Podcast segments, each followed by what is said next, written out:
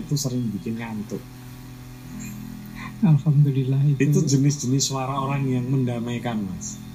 ya, sa- sama kayak ini. Siapa? Pak Gede Prama. Iya, iya. Pernah dengerin nggak?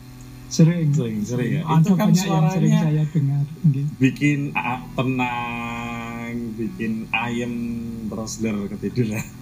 Padahal yang dibahas, yang Iya. dibahas kalau Mas Faiz sangat sangat Filsafat. serius. Nggih, nggih. Filsafat tertarik dengan filsafat sejak kapan Mas Faiz? Kalau harus jujur secara sengaja kemudian tertarik dengan filsafat itu mungkin tidak ada sejaknya karena saya tidak pernah secara sengaja berminat dengan filsafat. Hmm.